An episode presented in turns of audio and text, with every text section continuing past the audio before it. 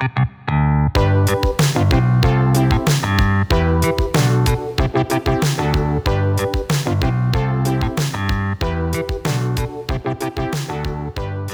we are hanging around the year 2000. We're going to finish it out. We're going to talk about the television shows, the, the very, very influential, very impactful, transformational television shows that came out of nowhere that dominated, dominated the year 2000 and actually set the stage for what would come in the years ahead in 2003, 2004, 2004, uh, 2005. Yes, yes, there were shows that were that incredibly influential, and we'll discuss them again today. We get deeper into the fate of the actual X Men line of comic books uh, in, in, in the year 2000. Did the editor in chief of Marvel really said, did anything good happen to these books in the 90s? And then make plans based on that? Yes. Yes, I'm going to tell you right now, we cover it. We talk extensively about it and the influence and the direction and maybe the failure to launch of that particular initiative that was going on in the year 2000. We're also going to discuss the recent heritage auctions, the million dollar sales that took place, the million dollar sales that took place in the recent heritage auctions with some huge iconic works. The money is flowing. You are not you're not seeing the pinch, not in those auctions, not not after you hear the prices that I share with you. And most importantly today, we pause and remember the life of the magnificent Timothy Sale. Tim Sale was a buddy, he's a sweetheart, he was an absolute master of the craft, a graphic storyteller uh, with, with no equal. And he has left us. He is no longer with us. He has passed. And we are going to give him the celebration that he is due today on Robservations. Hey, everybody, welcome to another edition of Robservations I am your host, Rob Liefeld. I of the comic book career that has spanned 37 years. I have written comics, drawn comics, published comics, edited comics, produced comics.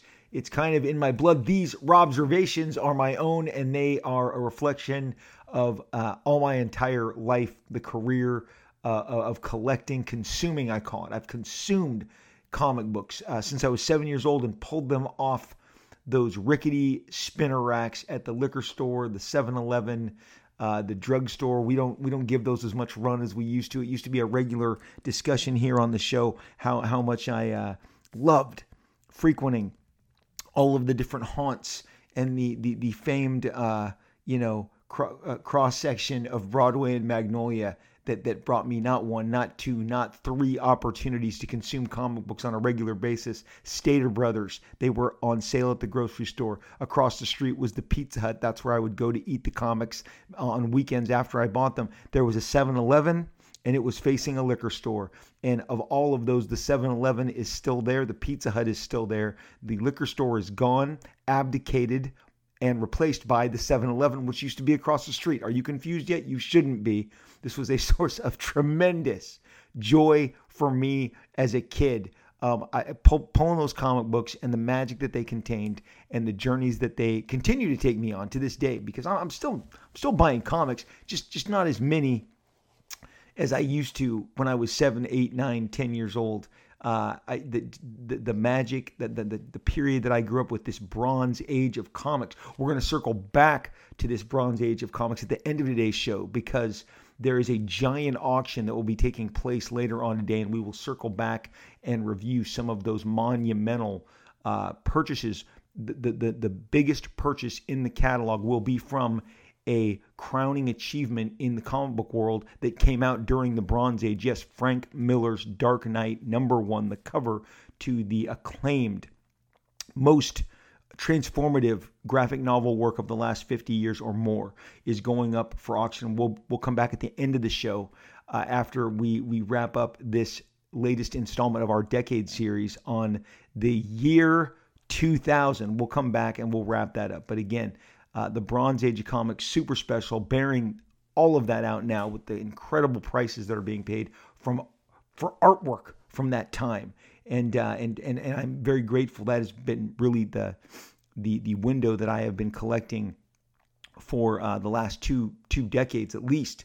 Really, just hyper focused on only the Bronze Age. So we'll circle back and review what insane price it is currently at 1.9 million dollars, I believe, uh, before the auction even starts in the pre-bidding. So we will review that uh, coming up soon. But we are going to finish off our series in the year 2000. I love this decade series. We uh, we, we, we isolate a certain year that really shifted uh, most creative tastes in the culture based on the TVs, the movies, and the comic books and the music that was coming out on, on, on any particular year.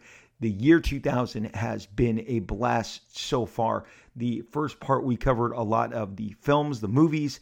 Um, anybody remember Gladiator, which is uh, how Elizabeth Taylor referred to it again and again as, as it was winning the Oscar um, in in in the, the the Oscar season that followed that year. But but uh, Mission Impossible 2, Gladiator, The Grinch That Stole Christmas. These are your, your these are your big giant movies um, from the year 2000. But none was more important as we covered than X Men, the first giant team. Uh, comic book superhero film where 12, 13 characters simultaneously displayed uh, superpowers on screen. We hadn't seen anything even remotely like this yet.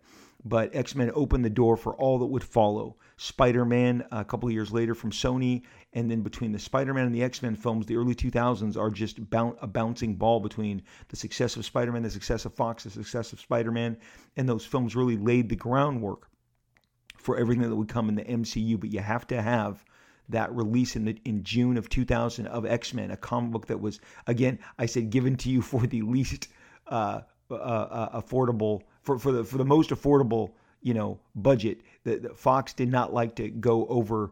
Uh, even a, a, penny of what they had budgeted for. And, and, and believe me, having been with them during the Deadpool movies, Deadpool 1 and Deadpool 2, I got to see firsthand up close how much they uh, guard those expenditures and and going back to their days again as I've said in the Planet of the Apes and being such a, a, historian and a fan of all those Planet of the Apes films I mean they would be like nope the first movie has to be made for 1.8 million dollars and it made 4 million dollars so they made the second movie Beneath the Planet of the Apes for like 1.6 I think by the by the time the final uh, Planet of the Apes movie comes comes out it may be at like an eight hundred and fifty thousand dollar budget, or just scratching a thousand. Uh, I mean, a hundred, excuse me, just scratching a million. It's it's just the way that the bean counters ran the show back then. Business, business, business, and uh, and and in the year 2000. Uh, X Men was not a hundred million dollar budgeted film. It was in the 60s, in the 60 million dollar range, and uh, still still 10 more million than they than they uh, spent on Deadpool 16 years later. So so again, uh, but but but seeing X Men come to life, all those new names, all of those new faces, all of those to, to, to much of the public, like our neighbors. We, we knew that our neighbors would like the X Men film, my wife and I, when it was released, based on the fact that it was really, it really embraced the school setting. And uh, Wolverine being the audience surrogate walking through that mansion is a really pivotal scene because you are Wolverine in that scene. You are the audience surrogate walking through, discovering all the different rooms, the classrooms, that there's a jet underneath the basketball court, all of the different, um, you know, subterranean levels. It's just, it, it, especially during a period where Harry Potter was exploding at the same time, not just on, on, uh, on film, but obviously the Harry Potter books had really crashed the late 90s with all of their ridiculous popularity. And, and so this idea of a school for young superpowered beings was being experienced for so much of the public for the first time. It was not just comic book fans that powered that box office. It wasn't just fans of the Fox cartoon, which was number one for so many years and was a huge proponent in why the movie got made at all. I don't think the movie ever gets a green light based on the comic books alone. It needed that ridiculous run of success on Fox where it was number one. And for so many of you, obviously, and myself included, I never missed an episode. I loved the Fox cartoon series. I loved how it adapted the old and the new. It took a Days of Future Past storyline. It threw uh, familiar faces that were currently in the X Men. It had it had the cartoon had Bishop. It had Cable. Uh, it, it, was always extremely reflective of the comic books that were coming back at the time. And kudos to the creative team for pulling that off. But the X Men cartoon was so um, crucial in getting this movie in front of audiences. But again, when a movie pops big And back in those days, globally, to make over $300 million, you've got to then be drawing the, the attention of just the casual passerby, what they call a four quadrant picture, where it appeals to young adults, uh, young adult males, young adult females, kids, and then older uh, uh, adults, male and female. It's your four quadrant blockbuster.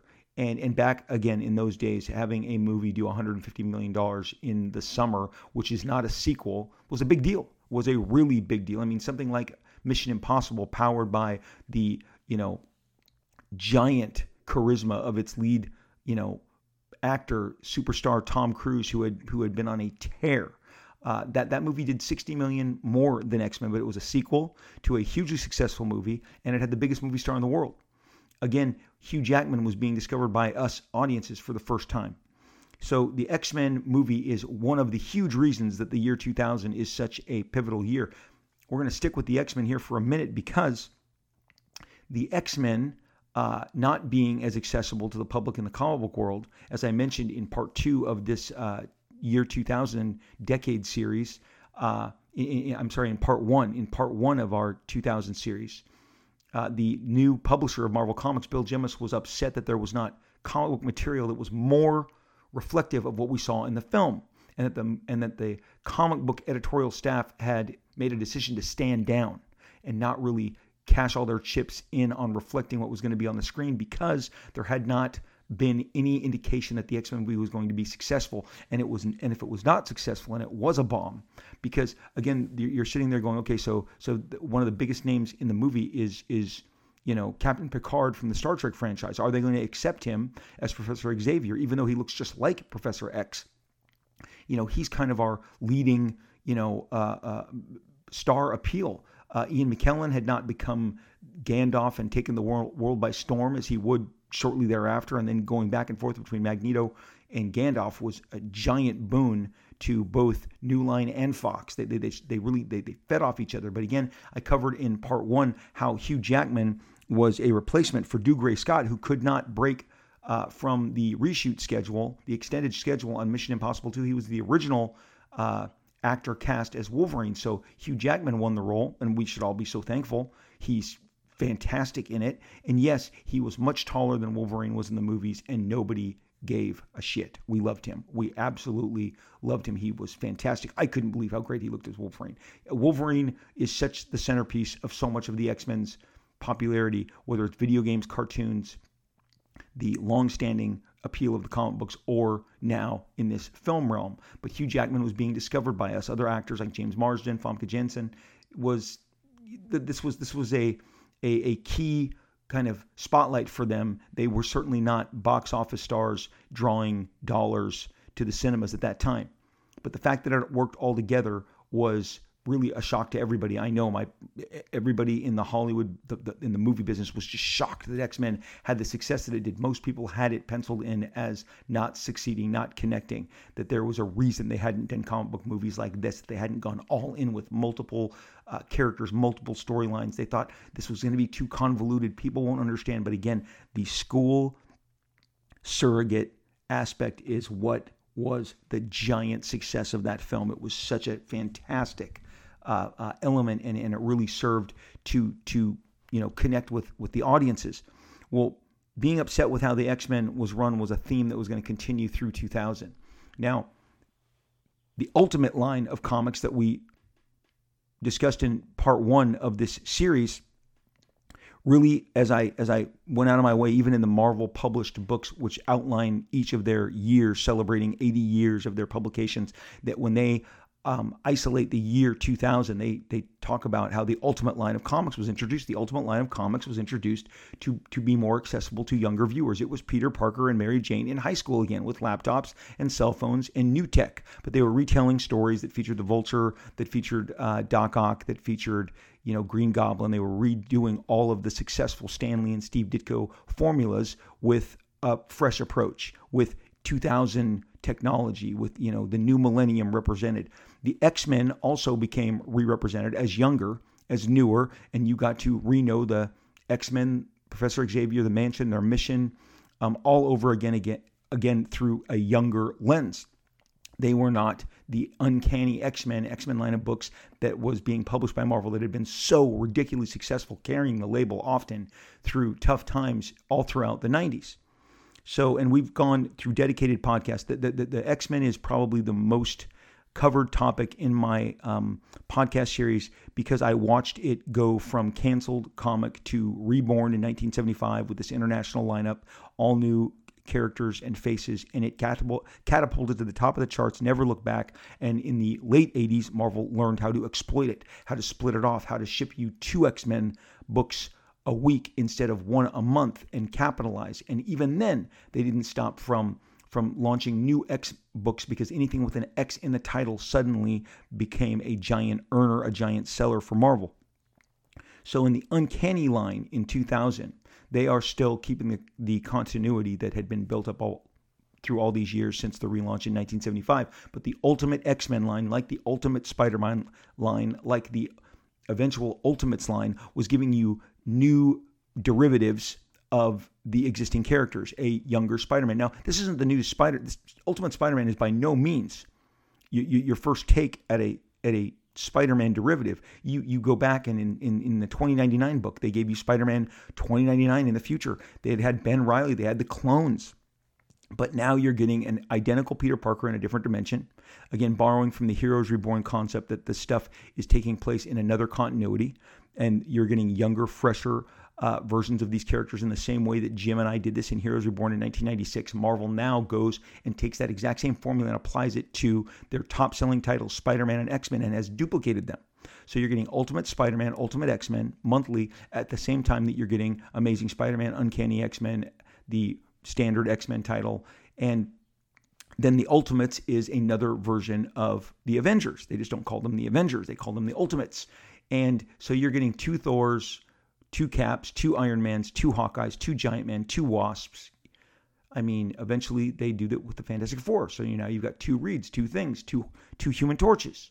Uh, you've got two Spider-Man. You've got all the entire Rogues Gallery of Spider-Man is massively well represented in the pages of the Ultimate Spider-Man book. So this I call this the age of the derivative that Marvel really leaned into having two or three of everything. This would bleed into the regular Marvel universe when Hulk turns red.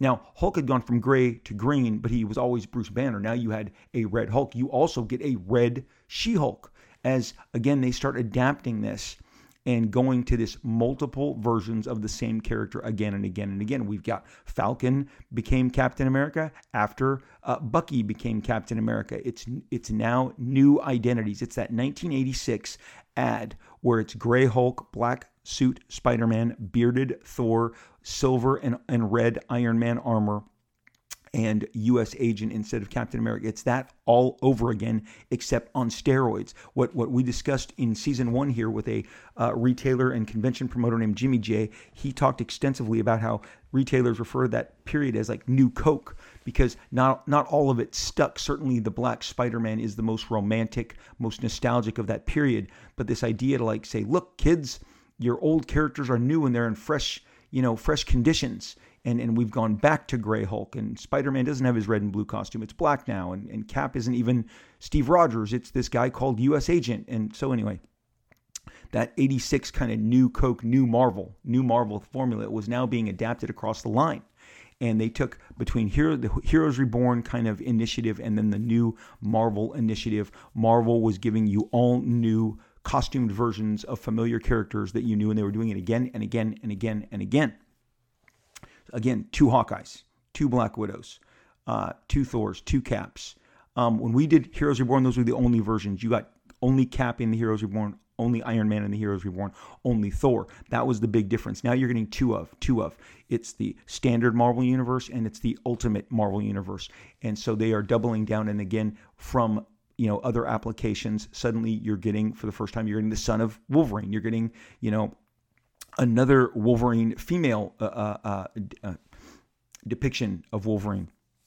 It's all about multiplying what is existing and what is working at marvel. And it carries way through to recent years with you know riri and the you know uh, the, the the female iron man. And and so so so again this is something that they have leaned into and and and at least in the last 10 12 years Uh, and look, obviously, yes, in 2009 you got Lady Deadpool. I mean, it didn't stop there.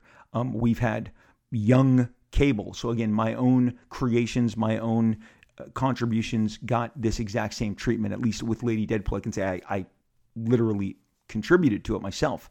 So so this this age of the derivative, which I I don't see any any signs of, of slowing down because it has become so ridiculously lucrative. I mean, again, when you're sitting there in 2007, 2008, and there's a Red Hulk, a Green Hulk, a Red She Hulk, a Green She Hulk. I mean, and now they're in the same universe, staring each other down, fighting each other. I mean, that's exciting. That's exciting. So, so the Ultimate Universe was really the doorway to exploit this. But on the in the other realm of comic book publishing, specifically the X Men, they went through a very weird period. Now, I have it on record. So the Ultimates is kind of squared away. They've now got this your younger, fresher editions. And again, a lot of these guys that they hired to transform Marvel are gone. Axel Alonso left uh, six years ago, and and and he had a good long run. He eventually became editor in chief. He is one of the guys cited in this, you know, Marvel by the decades and the year by year chronicle of, of, of how Marvel conducted its business uh, Stuart Moore. These guys uh, were gone and did not kind of go the distance. There are guys at Marvel that are still there from 2002. I, I, I can think of Tom Brevoort. I can think of, you know, uh, CB Cebulski. I can go back, not just 2002, you know, 2000. Um, a guy behind the scenes named Dan Buckley. There's a lot of names that are still there. There isn't this constant turnover. But as far as X Men editors, uh, even even Joe Quesada, who who we're going to mention, is now off the payroll. He is gone. He is out of Marvel in an executive capacity. He stopped being editor in chief. I'm going to guess like 2009, 2008, maybe somewhere around. I think it was a seven year run. Uh, not, not quite sure. Don't have the dates in front of me. But then he was followed by Axel Alonso and now CB Cebulski. I have always mentioned, and it is worth mentioning. I love mentioning because I was challenged at one point by an executive at Marvel when I say that I have been with seven editors in chief. I was hired when Jim Shooter was in his last year. So Jim Shooter, I was in the last year of Jim Shooter. Then Tom DeFalco took over, and that was a huge, giant, you know, huge window of massive success for Marvel under Tom DeFalco. Then there was a period, it was one year, that there was five different editors that formed a collective editor in chief. If you talk to people at Marvel, they remember it well. It wasn't well publicized. There was maybe one or two articles about it in popular media. But then from there, you got Bob Harras, He's the fourth in that period. Then from Bob, you got Joe. From Joe, you got Axel. And now you have CB Cebulski. My career has spanned seven editors in chiefs.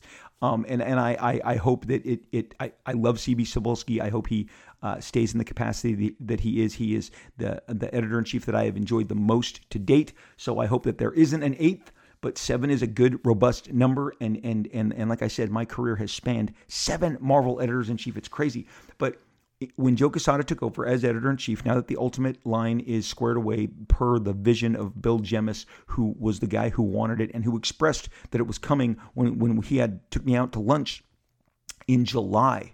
It was uh, the last week of July in the year 2000. The year 2000. I tried to sing it earlier. I did a terrible job, but I think it was Conan O'Brien who used to talk about you know predictions in the year 2000 when people were sitting on his couch in like 2005, 2006, 2007 because it sounds so futuristic, right? The year 2000. It sounds wonderfully futuristic. Well, according to the editors at the time, and I was working with them. Remember, in 2000, I am doing Wolverine. I close out the fourth quarter with four issues of Wolverine.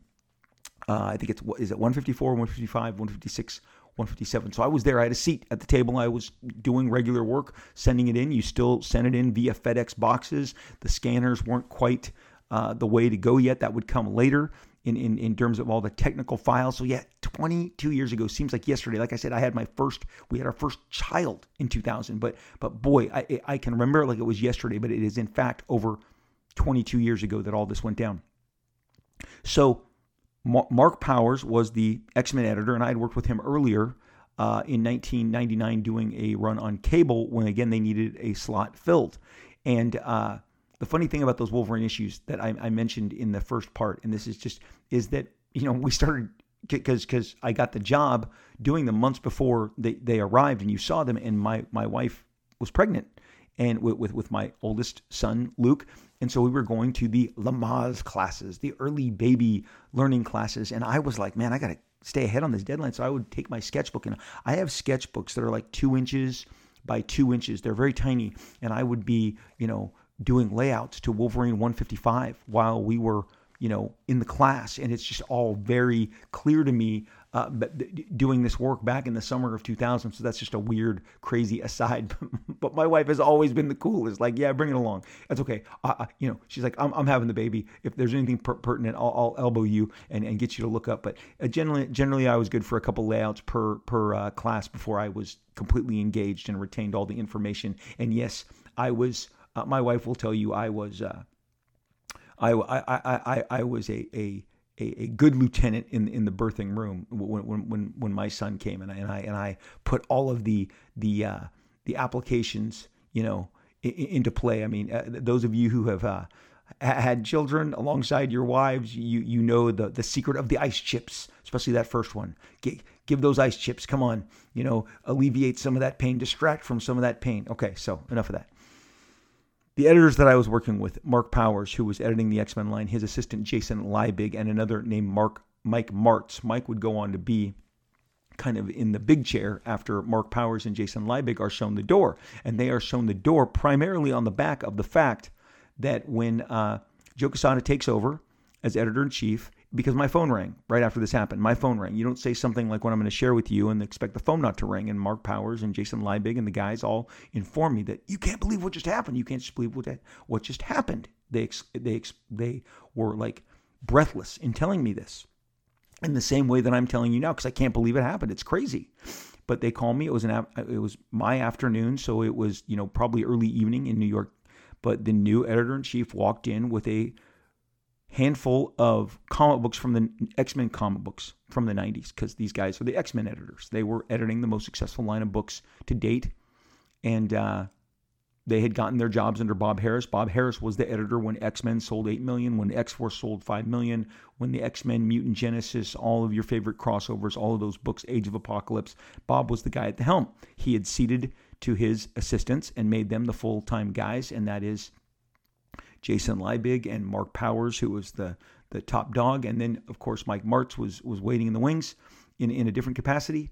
And Joe said, with these copies of '90s X Men comics, he put them on the table and he said, "So, did anything good happen in these books in the '90s?" And it was just they didn't know. Is this guy joking? Is he kidding? Is this real? It was such a weird approach, but apparently he really felt like the X Men needed a facelift and was questioning whether any of the success that it had sustained had carried over. And it was just a weird, it, it's the thing that stuck with everybody. And again, it's the thing that they led with when they called me. Did anything good happen in these books in the 90s? These are bestsellers. These are the bestsellers. These are transformational books that, that again, as I as I told you in an earlier podcast, uh, in, in in in the decade series that we covered, 1991 I mean, 5 million copies and 8 million copies of single issues were more than certain titles, lines of books made for Marvel in the entire year. But X Force and X Men achieved that in single months. I've told you guys X Force number two sold over a million copies. Just just so you know, like that's that that that was the drop off from 5 million. You know, you, you, you still were selling a million copies, a million four with your second issue. I mean, these books were ridiculously successful. The merchandise, the cartoons, the toys that these comics sold was was phenomenal and not duplicated by anything that would follow. But so this was put forth, and there was a dissatisfaction with what was what was going on with the X Men.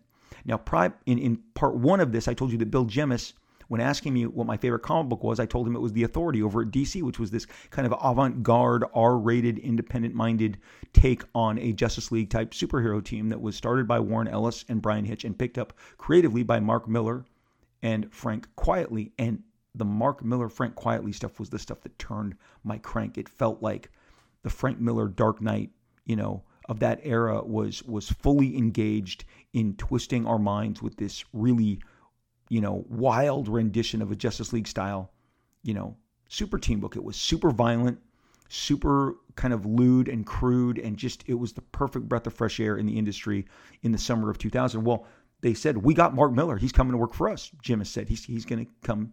And sh- sure enough, he's the guy that writes Ultimate X Men. He's the guy that gives you the transformative run on Ultimates that I covered in the first part.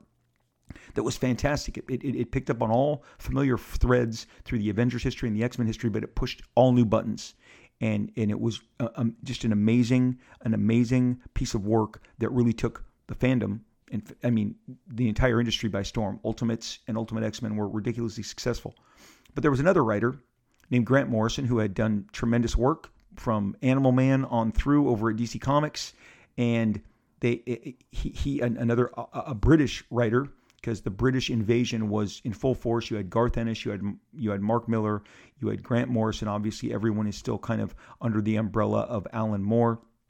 Uh, the, the, the, these the, the the British invasion was in you know was in just full on you know assault mode as they were taking over book after book after book. Well, Grant Morrison was handed the reins of the X Men, and they were going to give it to Frank Quitely to to draw. And it was supposed to be an all new age of X Men. And Grant Morrison wanted the X Men wearing like firefighter suits because that's what these big puffy jackets they put on them uh, looked like, in kind of ribbed leather pants. And it was uh, it was an interesting look. It wasn't my favorite look of the X Men, but it was a look nonetheless.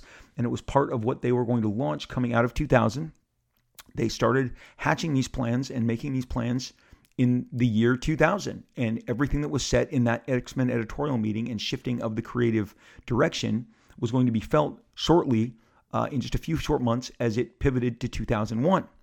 But the creative vision was really not enacted in a way that we all um, wanted it to be because, again, Frank Quitely was the star of the show. When he didn't do issues of uh, authority, they gave it to Art Adams. I mean, they gave it to an, a fantastic, you know, talented, amazingly gifted penciler who would do an arc if Frank couldn't do it. Frank Quitely's work is somewhere between Moebius uh, and and Frank Miller Dark Knight, and and it's it, the, the characters are incredibly uh, impressionistic and their their movements are ethereal, but then they're thick and they're tough and they're gritty, and and that's where the Frank Miller aspect comes in. So it's it's this really interesting combo of Moebius and uh, the artist, the illustrator Moebius, Uh, and uh, also known as Jean Giraud, but Moebius is his is his moniker that you would know him by in his multiple styles. But through all those different styles, there is this kind of one constant, and it's these kind of lithe, quietly moving but very expressive characters, and then the bold, thick, dynamic, um, um, you know, rage of Frank Miller combined into this one guy, and and he's a fantastic storyteller. Frank Quitely is the real deal. The fact that he was coming on the X Men was news enough for me to buy into it, but he did not even do anything remotely close to the first year's worth of X Men stories. So you got Grant Morrison who's going to come on and honestly, in his first issue, introduces a new character that is still my favorite new character introduced in the X Men in the last 20 plus years, and that is Cassandra Nova. He revealed that Professor Xavier has a very nasty sister who is just as powerful but much more sinister, and her plans were laid out in the first four issues drawn by Frank Quitely from Grant Morrison with this new version of the X Men wearing firefighter jackets, and uh, and yet Quitely suddenly started missing two issues, three issues you know, fill-ins by Ethan Van Sciver at first, and then, and here is where it was the big slip on the banana peel. X-Men books have always been illustrated by some of the slickest, most commercial artists of the time. You can't go through their history and not hit a really commercial, slick penciler. Slick is a word that I've heard other people use. It's it's not something that I oh that artwork's really slick, but I hear it a lot. But it's polished, it's sharp, it's clean. What I will say is attractive very attractive, commercially drawn art that is kind of always at the top of the art form. Whether it was Art Adams, going all the way back to Dave Cockrum, John Byrne, Paul Smith, Marc Silvestri, obviously Jim Lee, who, who really is the spiritual successor to everything that John Byrne started and succeeded at. But, but I mean, just just stretching from John Byrne to Jim Lee, you get this incredible run. Whether it's Rick, Rick Leonardi on fill-ins or Arthur Adams on annuals, Barry Windsor Smith, you get some of the most accomplished artists ever um, depicting the X Men. Very commercial, very, very, very appealing work. Quitely fit that mold. But his fill in and a gentleman named Igor Kordey, who is a fine artist, but stylistically just a, a, a not, not the most optimal fit for the X Men, became the guy that did just as much if not more, issues of the X Men, especially in the first year. I think Igor, Igor Kordey goes down as doing six issues in the first year of the X Men. And suddenly you're like, this isn't what I signed on for.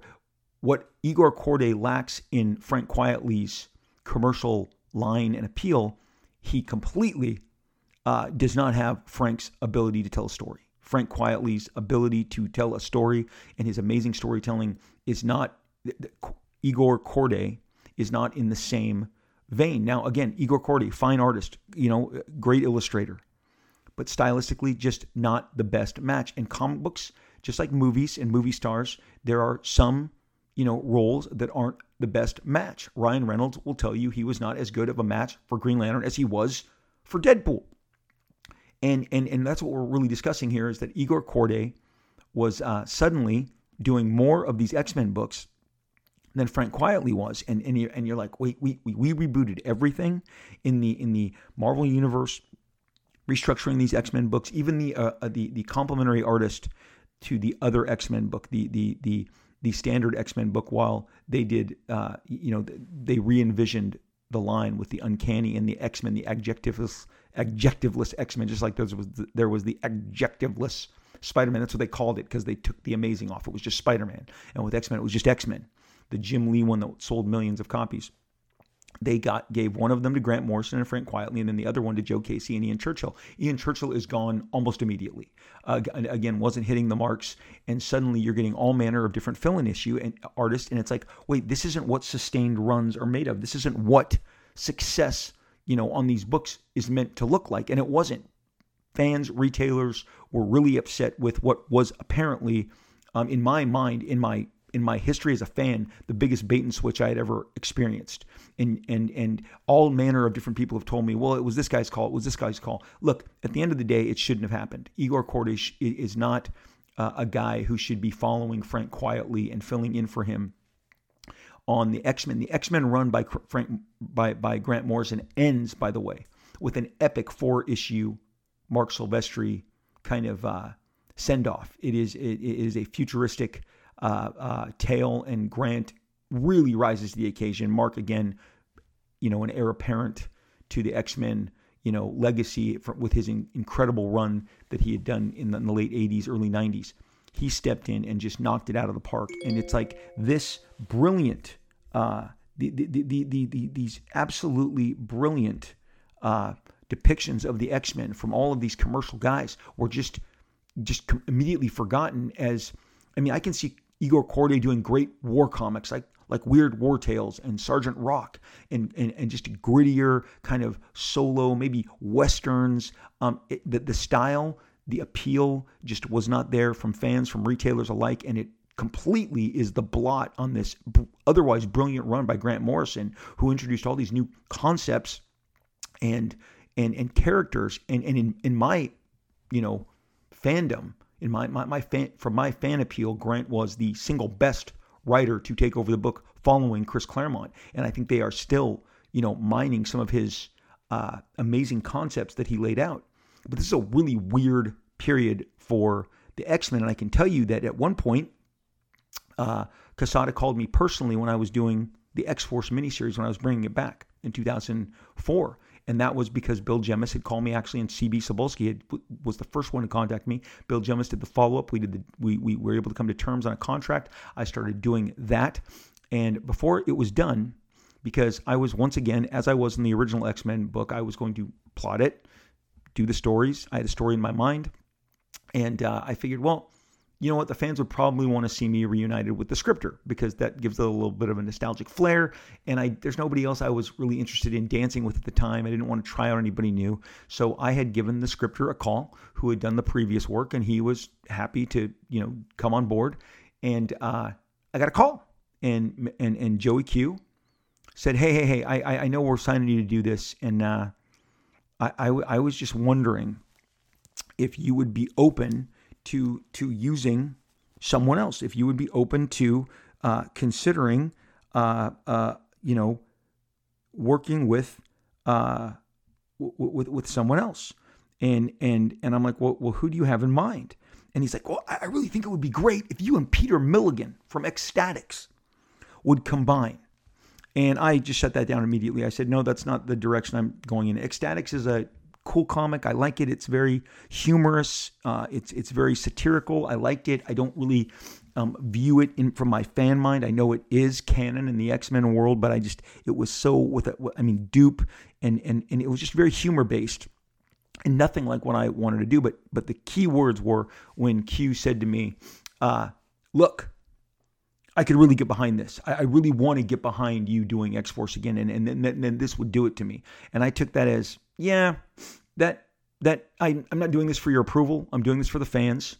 And uh, X Force 2004 came out with zero bells, zero whistles, and we crushed it. And we broke through a sales ceiling that even Mike Marts, who called me the time, said, "Rob, we're we're, we're doing six figures on your X Force uh, uh, relaunch," and and that is with me uh, just dismissing out of hand that I would be utilizing Peter Milligan, who sure he's a nice guy and clearly a talented guy. I'd been buying his stuff since the 80s. He had books coming out, independent books, uh, when I was working at comic book retail. But X-Statix just was not my cup of tea. Just like I think Igor Kordey was not my cup of tea and should not have been the artist picked to do the fill in work um, on following and implementing Frank Quitely, especially when Quitely was missing large chunks. Again, go to the authority. Who did they use when Frank Quitely couldn't, you know, um, make his his marks? They got Art Adams, one of arguably the most commercial, most popular comic book illustrators of all space and time. So it was a very uh, uh, by Q calling me, he was asserting his influence on the X office, and I just said, no thanks. That's not the way this is going to go. I had already signed my contract. I was already uh, set to go. I had already felt like giving you know giving the scripter another shot was was was probably the best way to go and would be the one that, that, that the fans would would enjoy the most given that this version of X-Force had not been given to them in years. So as I'm saying, I had my own personal experiences from 2000 on Wolverine to now 2003 because the book comes out in 2004, but I started working uh, on X Force. It was the book that brought me out of retirement in 2003. And again, that is because CB Cebulski contacted me and Bill Jemas contacted me.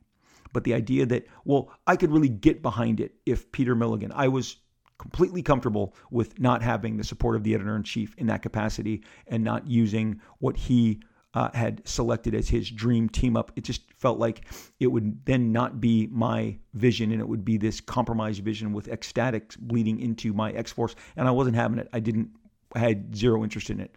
The bottom line is this new plan for the X Men looked great on paper, but the implementation of it was um, extremely disappointing. And and again, the the the art and and the fulfillment of Grant Morrison's story following to someone outside of Frank Quitely should have been much better thought through and executed and the results would have been phenomenal and possibly given us maybe possibly the greatest X-Men story of all time had it been better thought through and there had been better uh, uh, complementary artists chosen to fill in for Frank Quitely when he couldn't get the job done again, you always have to realize that when I look at the X Men, I look at it through a, a lens from a beloved fan. Uh, as I said, no other subject has been covered more on my podcast than the X Men.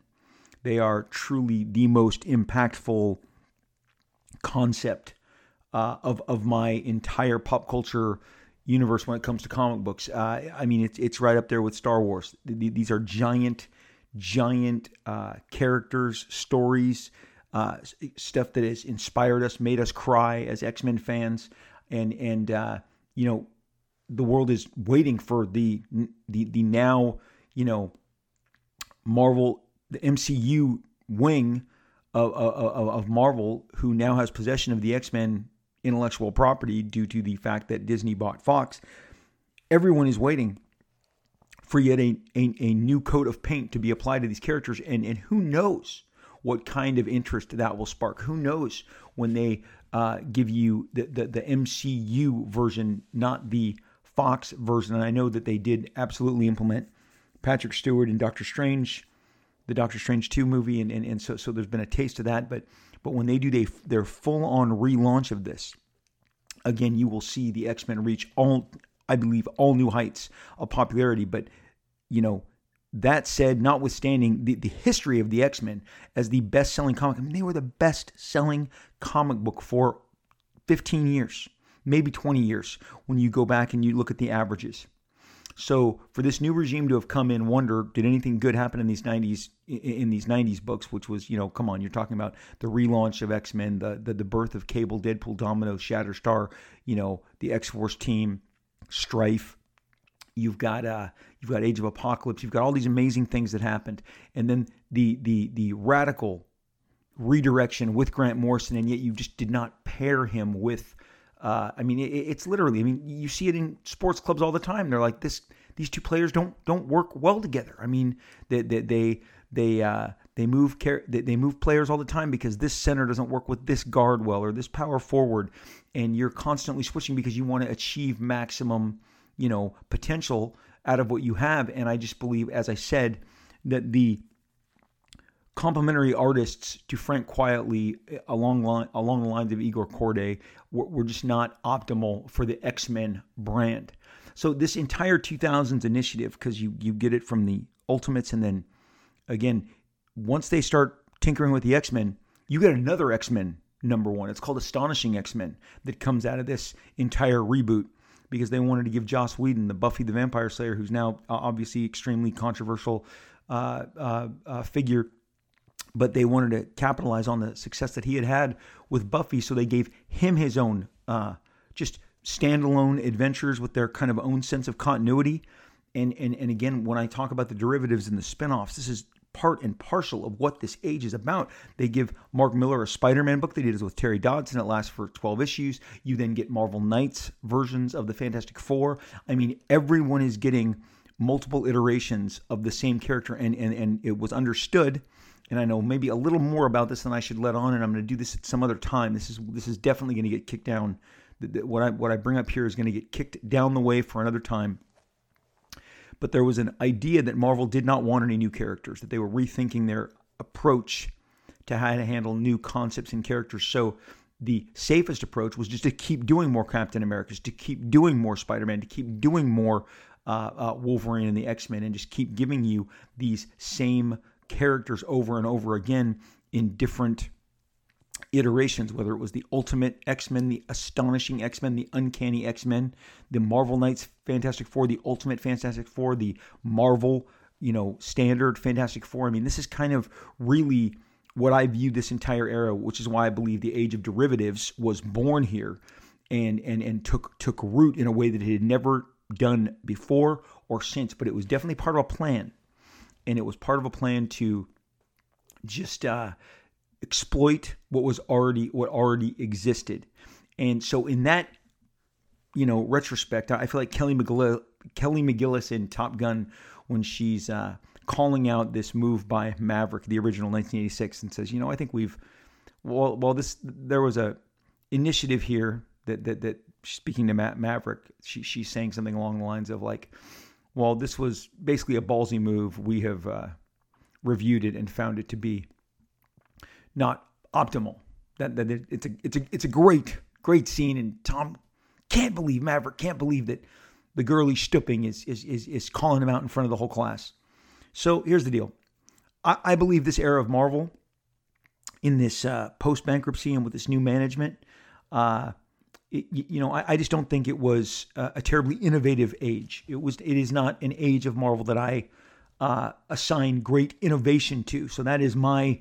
Uh, but, certainly they they they really doubled down on the existing and and for the most part, the, I mean the existing Stan and Jack kind of uh, the, the the the existing Stan and Jack intellectual properties. I mean, for certain they were really, really into that stuff. I mean, they were way into, um, um, you know, exploiting the existing. I mean, whether, it was Iron Man or or Hulk or or, or Spider Man with Ditko, uh, the original, you know, the original. Uh,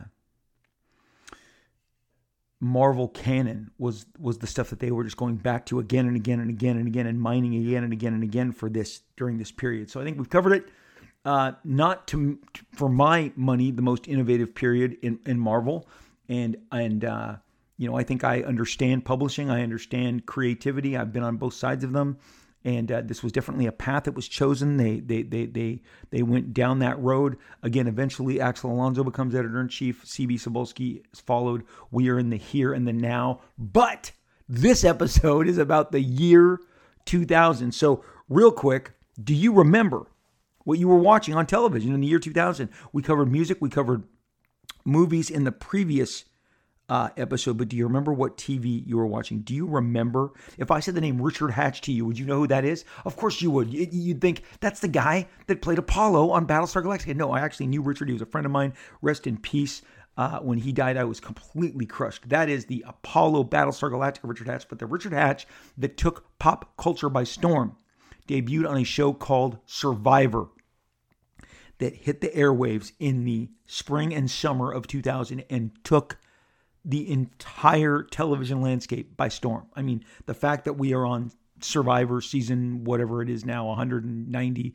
I mean, they, they, they were doing them two a year there for, for, for so many seasons. I, I lost track. I, I, the last season I watched was the pandemic season, which they didn't know. Obviously, they were having a pandemic. It was filmed prior, but aired during, and the award winner received his prize over Zoom. But it was a great season. Um, but I, I it, it's it's one of those shows you can get back up to, get back into at any point in any time. But it was the number one show of uh, of the season. Uh, uh, uh it was the number one show of the year 2000. Came out of nowhere, people on an island. Do you want to know what kind of cultural impact it had? Are you aware that the president of, of ABC, the rival network, because C, CBS was crushing it with Survivor and immediately enacted further seasons and it was this entire kind of game show initiative really that that between survivor and who wants to be a millionaire which 99 2000 just blew up i mean who wants to be a millionaire they were airing on multiple days I mean, it was on Sunday, Thursday, Tuesday, Wednesday. I'm looking up the charts right here. I mean, Regis Philbin was reborn in his senior citizen, you know, uh, age as as this giant congenial, you know, TV host. And uh, but Survivor, kind of kind of a game, is a game, game show. Wants to be a millionaire, game show. Then you know, do, do you guys uh, remember all that followed? And then the Amazing Race, another kind of reality based game show.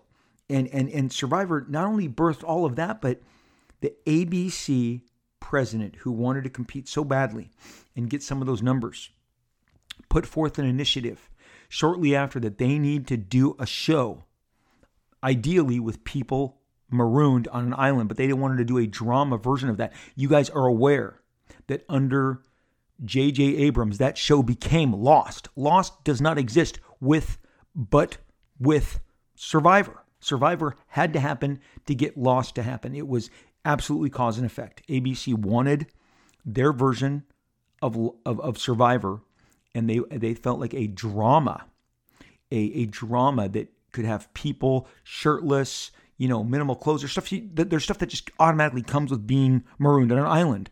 Um, men with their shirts off, you know, scantily clad women, um, hot, you know, sunshine, beach, waves, water, coconuts, jungle, animals. I mean, the, the wild, the appeal of the wild. And they put that forth, and J.J. Abrams came back with his particular take, and that take went on to become Lost, which then fueled ABC to the top of the charts. So they really did piggyback on this enormous success. Because look, me and my friends, y- you can have your own opinion, but I know me and my friends, all in their early 30s or late 20s during the time when this was airing, were like, it's wild to watch people shrink, you know, because everyone's starving. No, even the last season that I saw two years ago of Survivor, you saw people get on the island and some people would talk like i bulked up i caloried up because i knew i was going to shed 20 to 30 pounds while i'm on this adventure if i go the distance. And it is it, it, it is the appeal of watching these people become smaller lose weight get get thinner get in some in some cases completely emaciated and skeletal looking there is something that I, I I'm telling you right now that is part of the appeal because again under these conditions where they are not eating well where they are not you know in their optimal peak form they have to go out and do these grueling competitions in order to win uh, you know a, a means of immunity and stay on the island well again took the world by storm debuted summer of 2000 set off a landmark. You don't get the amazing race, you don't get lost. There is so much uh, that follows. And, and this was the age of the game show because, again, right behind it is Who Wants to Be a Millionaire. The number one drama on television in 2000 was ER. It stayed at the top. Friends was knocked down to five. Oh my gosh, not number one, they were five. Um, you know, uh, uh, The Practice was a huge law show. It was number 10. Law and Order, again, another huge law show, was number nine. Uh, Monday Night Football was right there in the middle. Everybody Loves Raymond was the uh, uh, right after Friends a top comedy, but you are looking at two shows that change the landscape for the next five to six years, and that is Survivor and Who Wants to Be a Millionaire. So ridiculously entertaining period and innovation. That's innovation. I mean, let's take a bunch of people, let's get them on an island, let's make let, let, let let's let's uh, make them compete for food, watch them shrink, watch them starve. But the thing with Richard Hatch and the thing that was so incredible was he understood immediately this is not a physical competition game. This is a social game. I need you to like me at the end enough to vote for me. And I think we all remember uh, that that woman. Her name was Sue, and she said, "I would not save you from." You are a rat, and I would not save you from a snake, Richard Hatch because she thought Richard was bringing her to the end. Um, you know what? That's just too good not to look up. Is it Survivor Borneo? Is that what was called? Survivor Borneo was the first season, I believe. And what was her name? Her name was it was Sue. It was uh I would not save you from the rat. You are the rat, Richard Hatch. She had a very distinct way that she was talking.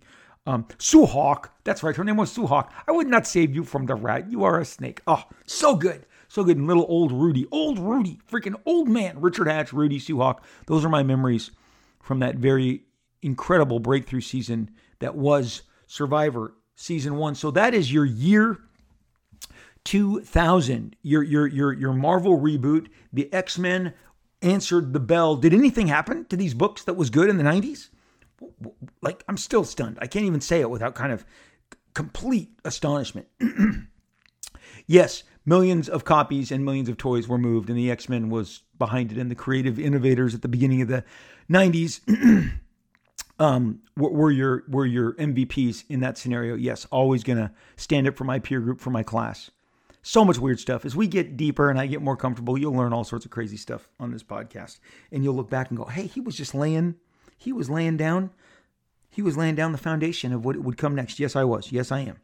Um, so again, the year 2000, uh, some cool television, some cool movies, some cool comics, but not not everything worked. I mean, I think I think we have shown an example. The X Men uh, had a great idea. You know, the Ultimate X Men and the Ultimate Spider Man, all that was this back to basic derivative model. But then going forward, you know, I think the uh, the the approach to the X Men office did not advance them, uh, did not it, it advance, uh, you know, the principles that they that they were looking to advance, the goals that they wanted to advance. It was just very strange. Did you, do you want to know what the top video games of 2000 was? Sure, you do. It's Deus Ex, it's uh, Diablo 2, Tony Hawk's Pro Skater, and The Legend of Zelda. Okay, Final Fantasy number nine. I mean, some big stuff here. I remember these games. You got your uh, your Marvel Capcom. Obviously, the Madden games were good, but those are your top games. Deus Ex, Diablo 2, Tony Hawk's Pro Skater 2, Legend of Zelda. You know, video games were just, and the console wars were just starting to um, percolate. And that's a story for another time because, again, I'm not a gamer, but I raised two boys who were really, really exceptional, and we were we were deep into those consoles uh, come mid mid 2000s. But hey, you guys, thank you for reviewing this amazing uh, year, the, the the the the the year that was 2000 in comics, in movies, in television. And I think we have shown what an innovative year it was. I mean, uh, literally just we could just take away the X Men and go to Gladiator. And like I said, you got all those what we call sword and sandal movies that followed. I mean, from from the 300 movies to even the Passion of the Christ. I mean, sword and sandals is a is a tried and true uh, uh, category in Hollywood that they that they used to make a lot more of, and they didn't. But then Russell Crowe with his breakout performance. And and and and and the, the movie and the, and the awards and the accolades and the success of Gladiator. You know, you get Troy a couple years later with with with Brad Pitt and Eric Bana, uh, and uh, I mean, again, then you get 300 and you get the sequel to 300 and you get, you know, shows like Spartacus. I mean, it really was just an avalanche of this new kind of gladiator theme stuff. So the year 2000 was moving, it was shaken, and it was, uh, it really was a giant shift in the culture across all of the different mediums. And, and, uh, what, what, what a blast it was just discussing each and every aspect of, of, of those movements. And certainly again in music, I mean, it was all about pop, pop, pop, pop, and more pop is, is, is, uh, were the acts that absolutely dominated the scene. So the plan was to wrap up today by visiting some of the auction prices as the Heritage auction took place earlier today with some really huge, uh, giant uh, pieces of art that were going up. Some some pretty historic, iconic stuff. Uh, the the cover to Dark Knight number one went up, and uh, before it went to final bid, it was already like 1.6 million dollars. And when it went to final bid at the middle in the middle of this morning, it immediately went to two million. Boom, two million, and it just stayed there. And they lingered, and I think they were, uh, you know, uh, uh, anticipating. I think that's a safe word. Anticipating. It was it was a long linger uh, but nothing came in beyond two million, and the Heritage people uh, rallied and closed it out and celebrated the fact that a piece of comic book art sold for two million dollars. That's that's some serious, serious scratch, some significant scratch. And uh, to me, the story of the show, to me, the the story of of the auction today, uh, I mean, I was really, I was I was anticipating some big action on this, but the entire issue of Todd McFarlane's last Spider-Man job uh, w- went up for for bid, and it was very, you know, there was there was a lot of uh, there was a lot of anticipation. There were some really high prices on a lot of the pages that were uh, getting ready to go up. I mean, the cover had a two hundred and twenty thousand dollar price tag on it as it as it was was preparing to go to live bidding. Is a lot of you, you guys you, you were you were able because I was able to go through this with my wife today because she really wanted to watch a lot of this stuff live because I'd been building up. And uh, what happens is you know about nine o'clock in the morning the day of the live auction you can put in your last bids. I again I've won about you know six seven items in the last couple years and uh, at Heritage and uh, so it was super fun, you know, to to, to be involved, to, to, to be involved in uh in in in this awesome in in the uh in this in this process, and uh the thing is, the the morning of you get your last best offer, but you you know, and and so many people have become very accustomed to the fact that you know that when it goes live, it could jump exponentially. And in the case of this like Spider-Man cover, it went live at $220,000. It ended up at $408,000, a single cover. Now, Jim Lee, right before that, had three covers, and those went for $500,000. Huge, not huge, huge number, but three covers. You have to admit, I mean, and you have to put forth that that is three covers. You are getting three 11 by 17 boards for $500,000. Todd is the just pound for pound just demanding the, the biggest prices, and I think is the story of the show. From 220 to 408,000 for a single 11 by 17 cover. Again, not three. And three, look, three three covers at 500,000 is, is a big deal. There were interior pages in this issue. It's, it's the cover to Spider Man 16. It was the last job that Todd did on Spider Man before he left Marvel and he never returned. And we started Image Comics, but it was a crossover with myself. It was uh, X in X Force. I did parts one and three. Todd did this crucial middle chapter, the second chapter. Uh, it's got Cable, Domino, Warpath, Feral, Shatterstar, you know, Boom Boom, Cannonball. If I if, if I didn't already say them, and uh, got Juggernaut. A lot of great action stuff. A lot of great big, incredible action stuff. But this cover sold for four hundred eight thousand dollars, and the splash page of the issue sold for $144,000. I'm looking here. Interior pages sold for forty thousand, thirty-two thousand. Uh, good God Almighty, seventy-two thousand dollars for this one page. Forty-five thousand dollars, thirty-eight thousand dollars, and then the last page of the book sold for two hundred four thousand dollars. Just in the cover and these splash pages, you were kissing a million dollars. The entirety of the job went for $1.4 million. The entirety of this X Men. Somebody had it, the entire job. It wasn't Todd.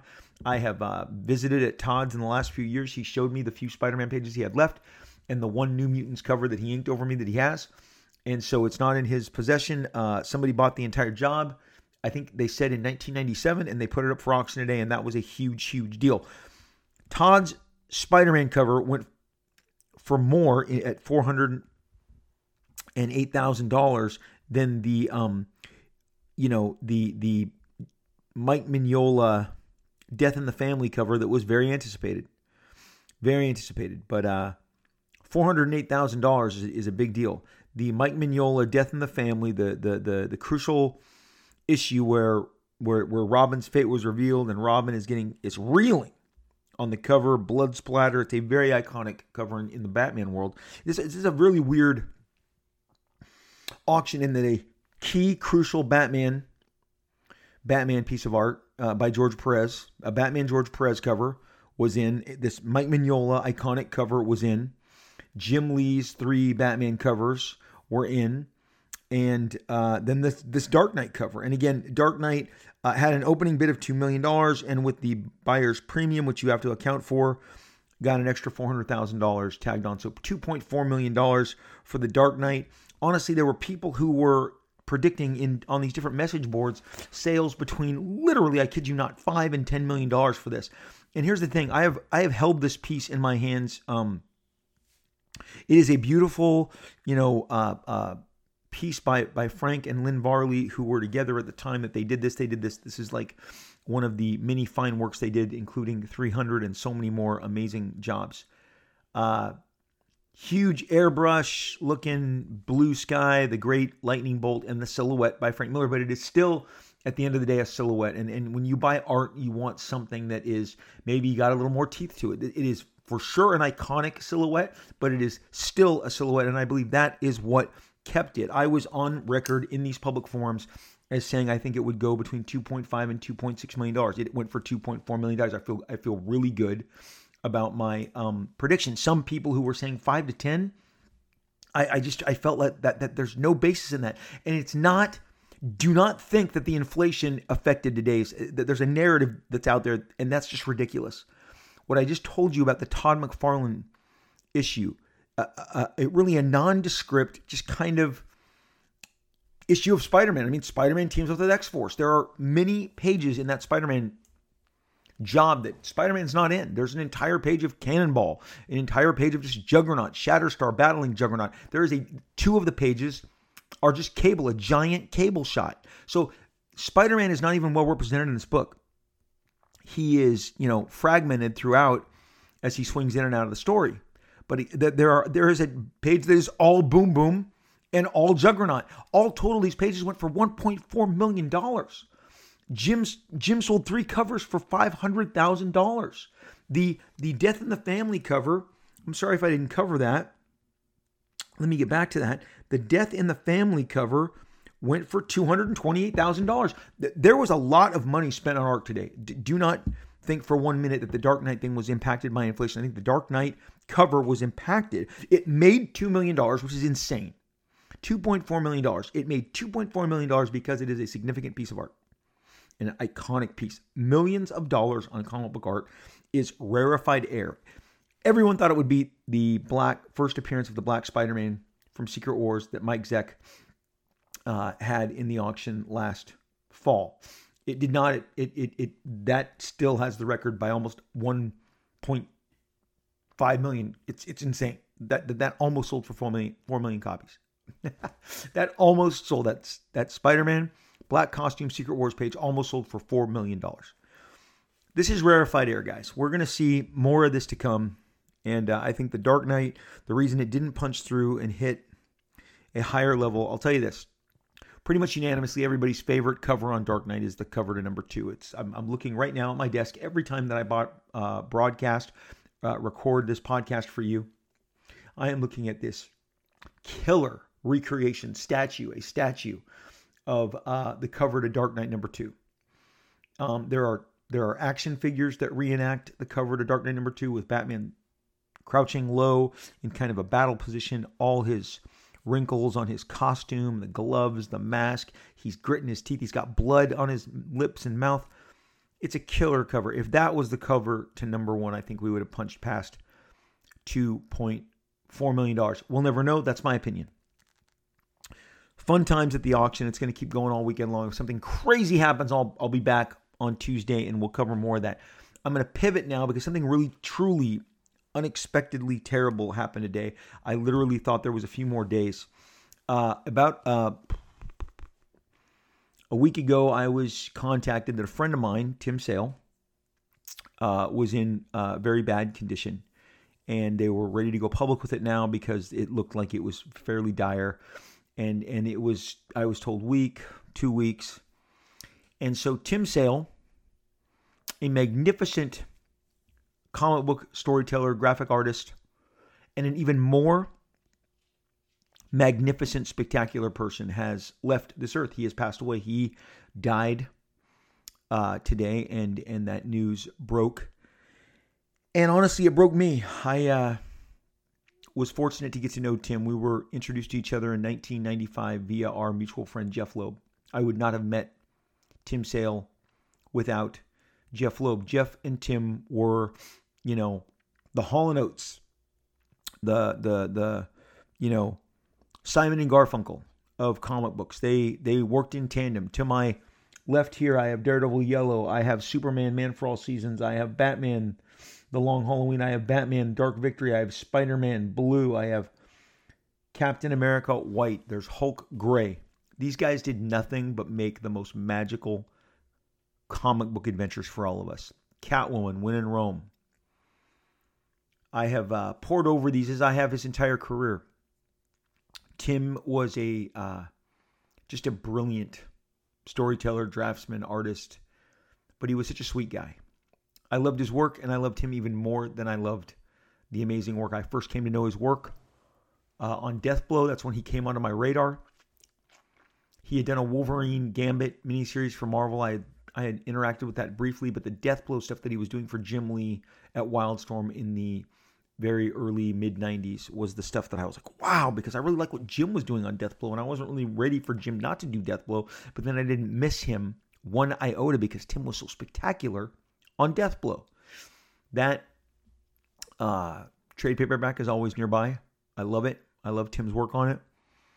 He then got in, uh, went back to Jeff, and they made years and years worth of these amazing works. Um, the Batman works, Dark Victory and Long Halloween, are cited by director Matt Reeves, uh, Batman actor Robert Pattinson as huge influences on the Batman, which came out this last March.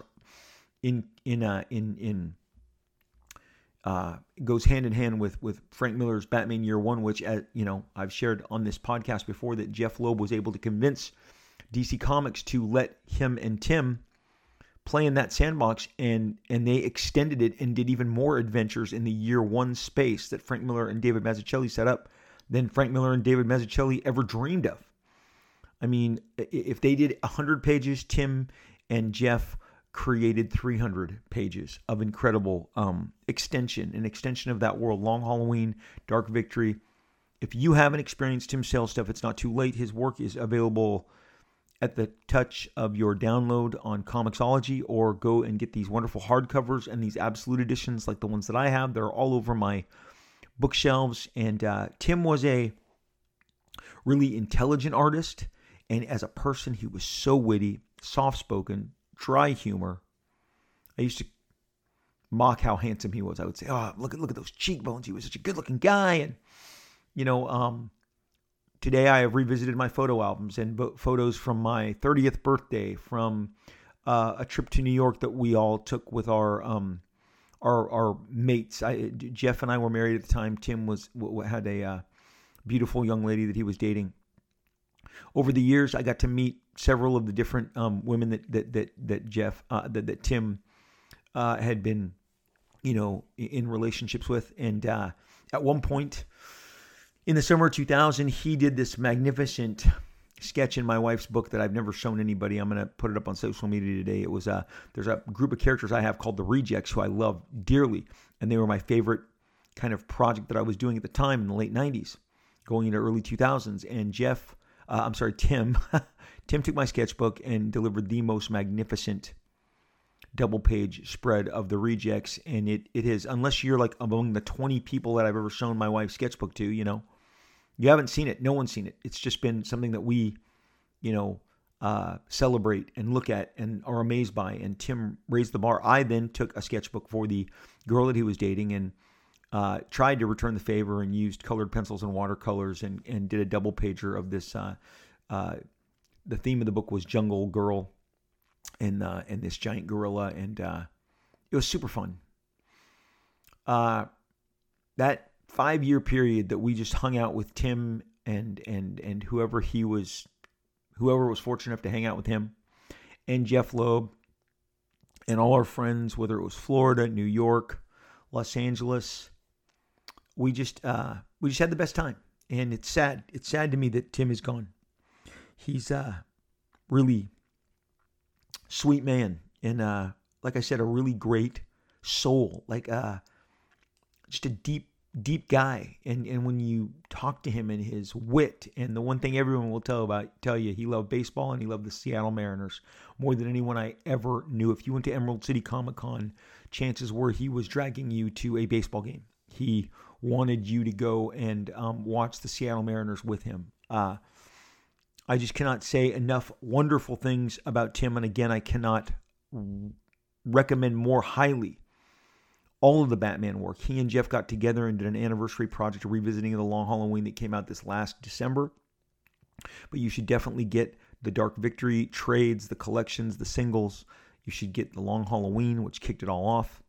You should check out the Gambit Wolverine miniseries. You should check out Deathblow. The the series that he did with Marvel, the Spider-Man blue, the Cap white, Daredevil yellow, Hulk gray. They are nothing short of amazing. My personal favorite is Daredevil Yellow. I think Tim flexed artistic muscles I don't even think he knew he had. There are magnificent spreads and close-ups, and it's just it's just amazing. And Tim uh, Tim was a very singular voice. He he just you could see elements of European artists like Moebius, uh, and at the same time you'd see Alex Toth, you'd see Frank Miller, you'd see John Romita Sr., you'd see Jack Kirby, you'd see all of them, but it was always Tim Sale. I am truly saddened. I'm saddened that my friend Jeph Loeb lost one of his good friends. I am sad that a uh, former acquaintance of mine, who I worked with a great deal, named Richard Starkings, lost, I believe, his very best friend.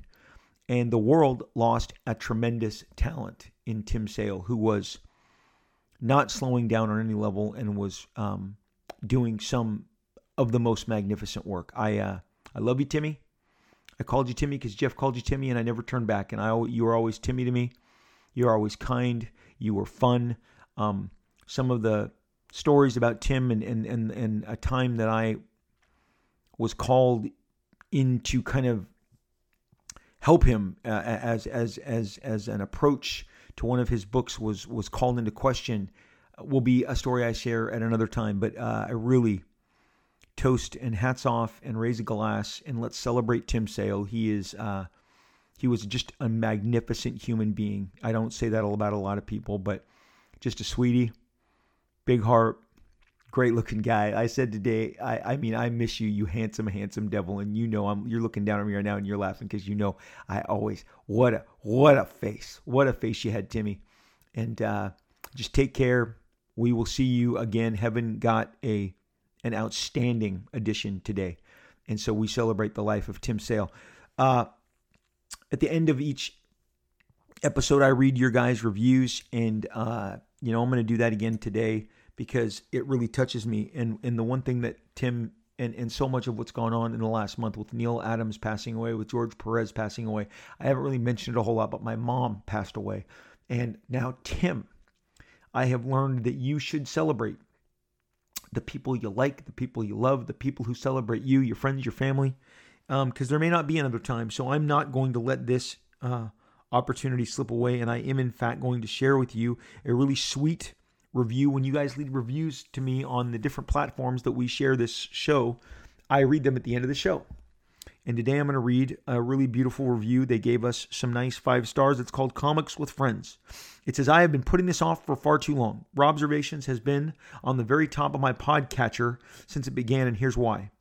Rob's show brings me a nostalgia throwback that is just what the doctor ordered in this crazy age. His enthusiasm is what I need in a sea of podcasts out there that focus on beating things down or canceling creative endeavors. Rob gives us a legit look behind the curtain of the comics industry right at the exact moment of the comics boom, and it is both surprising and it's just fun. If you want to listen to someone who loves what he does, loves the comics industry, and provides a superior podcast, product, Robservations is that exact show. It's like hanging with an old friend, talking comics, and the joy that comes with it. Thank you for giving that to me. Five stars, well deserved. This is from Charlton Hero. It was left just a few days ago. Thank you, Charlton Hero. You are way too sweet. Uh, let me tell you something. I do love what I do. I do love talking about comics. I do love our comics industry. Thank you for this very sweet review. When you guys leave these for me, I will read them at the end of the show. I am always trying to catch up to where you guys are at, and I just cannot thank you enough for supporting this show over the last two plus years. We are heading into three years now. I can't believe it either. This is our, uh, I think, our 202nd show. And uh, so 202 episodes and still going strong. And you guys continue to show up. And I am so, so thankful for you. And I just want to express how much I appreciate it. You guys can reach me on Social media, I am on Twitter at Robert Liefeld, the full name R O B E R T L I E F E L D. On Instagram, on Instagram, I am at Rob Liefeld, R O B L I E F E L D. I love to talk to you guys, hear you out, hear your mentions, your comments, your discussions, and your DMs.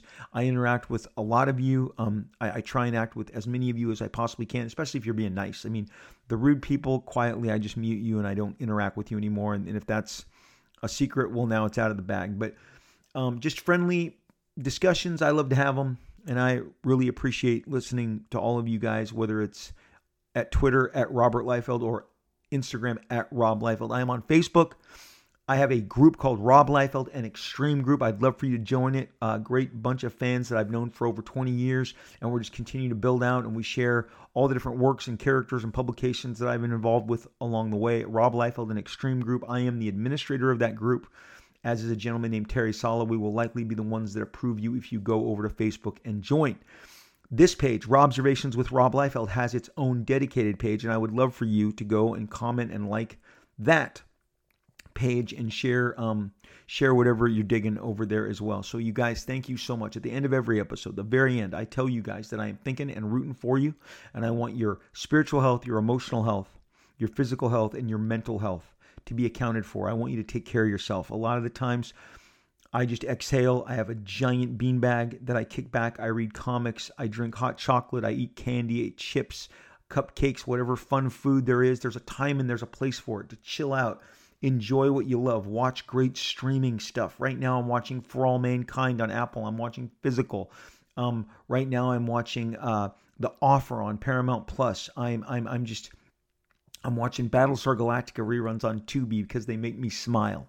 Okay, um, you guys, what what what uh what we need to do is always just kick back, put our feet up, and just intake something that we really dig eat some fun food, share time with your friends, your family, laugh with them, see movies together, read a book, read a comic. Just uh, feed your soul, feed your soul, and and chill out, and just know that I am always pulling for you and rooting for you. And uh, I sure do hope that you make your way back again and uh, circle back to this podcast because I'll be here, and we most certainly will talk again soon.